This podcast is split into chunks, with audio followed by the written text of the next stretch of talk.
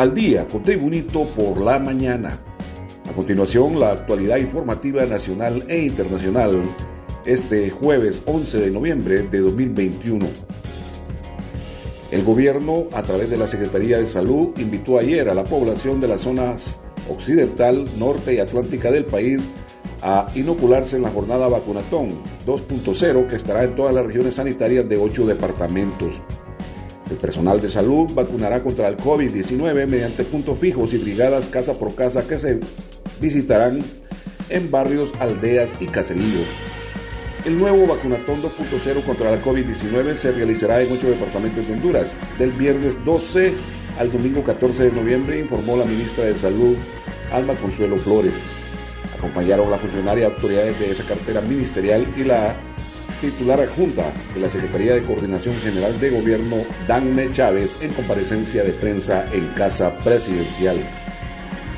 Más noticias nacionales con Tribunito por la mañana.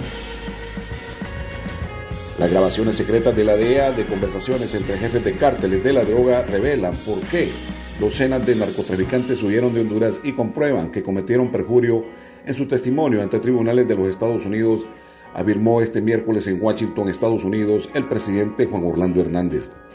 Durante la exposición de su informe de hitos alcanzados en 8 años de gestión, el presidente Hernández destacó logros históricos como la reducción del paso de droga por territorio hondureño hasta en un 95% y del 57% en la tasa de homicidios por cada 100.000 habitantes. El informe lo presentó Hernández en un evento donde agradeció a la comunidad internacional el respaldo brindado a Honduras durante su gestión de 8 años al frente del Poder Ejecutivo en Honduras. Continuamos con el repaso informativo de las noticias nacionales en Tribunito por la mañana. Las fuerzas antinarcóticos de Guatemala detuvieron este miércoles a un presunto narcotraficante exigido en extradición por Estados Unidos y vinculado a un cártel de la droga hondureño, informó la policía y el Ministerio Público. Lester Morales, conocido como El Tono, fue arrestado durante un operativo en el municipio de Río Hondo, en el departamento oriental de Zacapa, fronterizo con Honduras, dijo a periodista Edwin Monroy, vocero de la Policía Nacional Civil de Guatemala. El supuesto narcotraficante de 39 años es acusado de tráfico de cocaína a Estados Unidos y lavado de dinero, agregó Monroy, por parte de la Policía Nacional del vecino país, Guatemala. Seguimos con la actualización informativa en Tribunito por la mañana. A 3 asciende la cifra de pasajeros fallecidos la mañana de este jueves durante el asalto a un autobús de la ruta interurbana de la aldea El Socorro, Cihuatepeque, en Comayagua, zona central de Honduras. Los muertos se trata de José Alcides Vigil, conocido en el lugar como Gio, quien falleció al interior del bus, mientras que Cristian Eduardo Ordóñez, de 30 años, y Daniel Miranda, de 46, murieron al interior de un taxi cuando, en un intento desesperado por salvarles la vida, eran trasladados hacia un centro asistencial de la zona. Testigos relataron que 3 delincuentes que se transportaban en motocicletas abordaron el bus en la estación de la escuela Jardín de Gracias y procedieron a cometer el asalto y dispararon contra las personas referidas. Continuamos con las noticias en Tribunito por la mañana.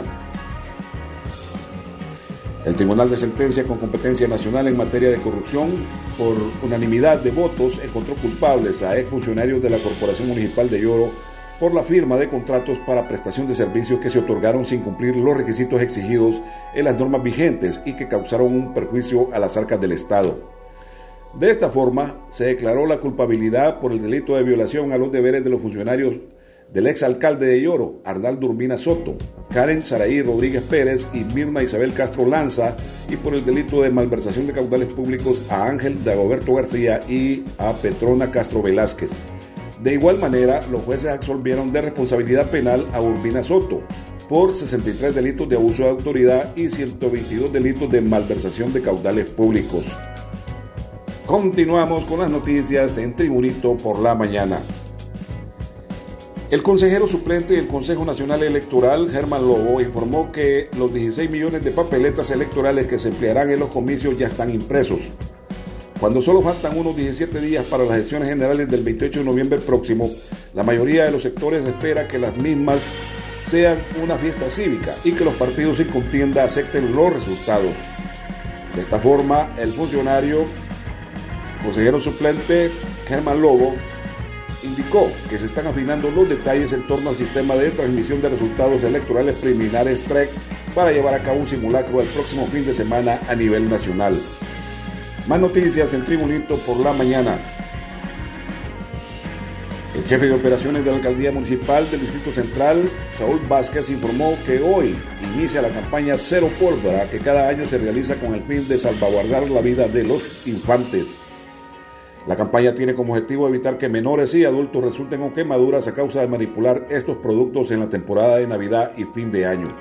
Los operativos serán acompañados por la Policía Militar del Orden Público, la Policía Nacional, la Fuerza de Seguridad Interinstitucional Nacional Fusina y la Policía Municipal. Todo el que comercializa este tipo de productos tendrá una sanción de 5.000 a 60.000 lempiras más el decomiso del producto, advirtió Saúl Vázquez, jefe de operaciones de la Alcaldía Municipal del Distrito Central. Continuamos con las noticias en Tribunito por la mañana.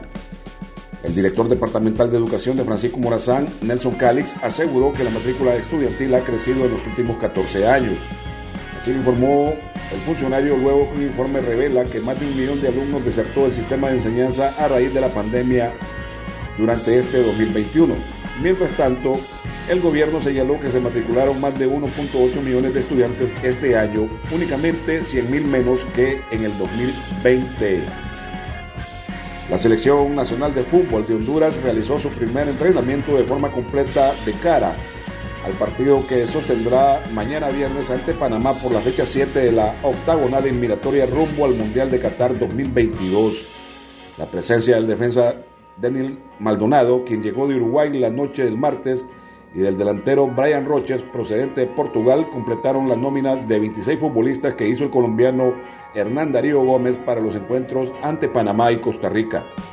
Tanto Maldonado como Roches tuvieron actividad el fin de semana y aseguraron llegar bien y motivados a la convocatoria. La práctica de la selección bicolor fue en la cancha de la escuela Happy Days and Freedom de la ciudad de San Pedro Sula, en el norteño departamento de Cortés, y no en el Estadio Olímpico.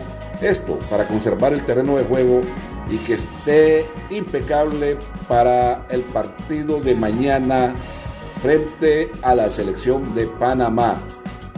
Y este ha sido el boletín de noticias de este jueves 11 de noviembre de 2021.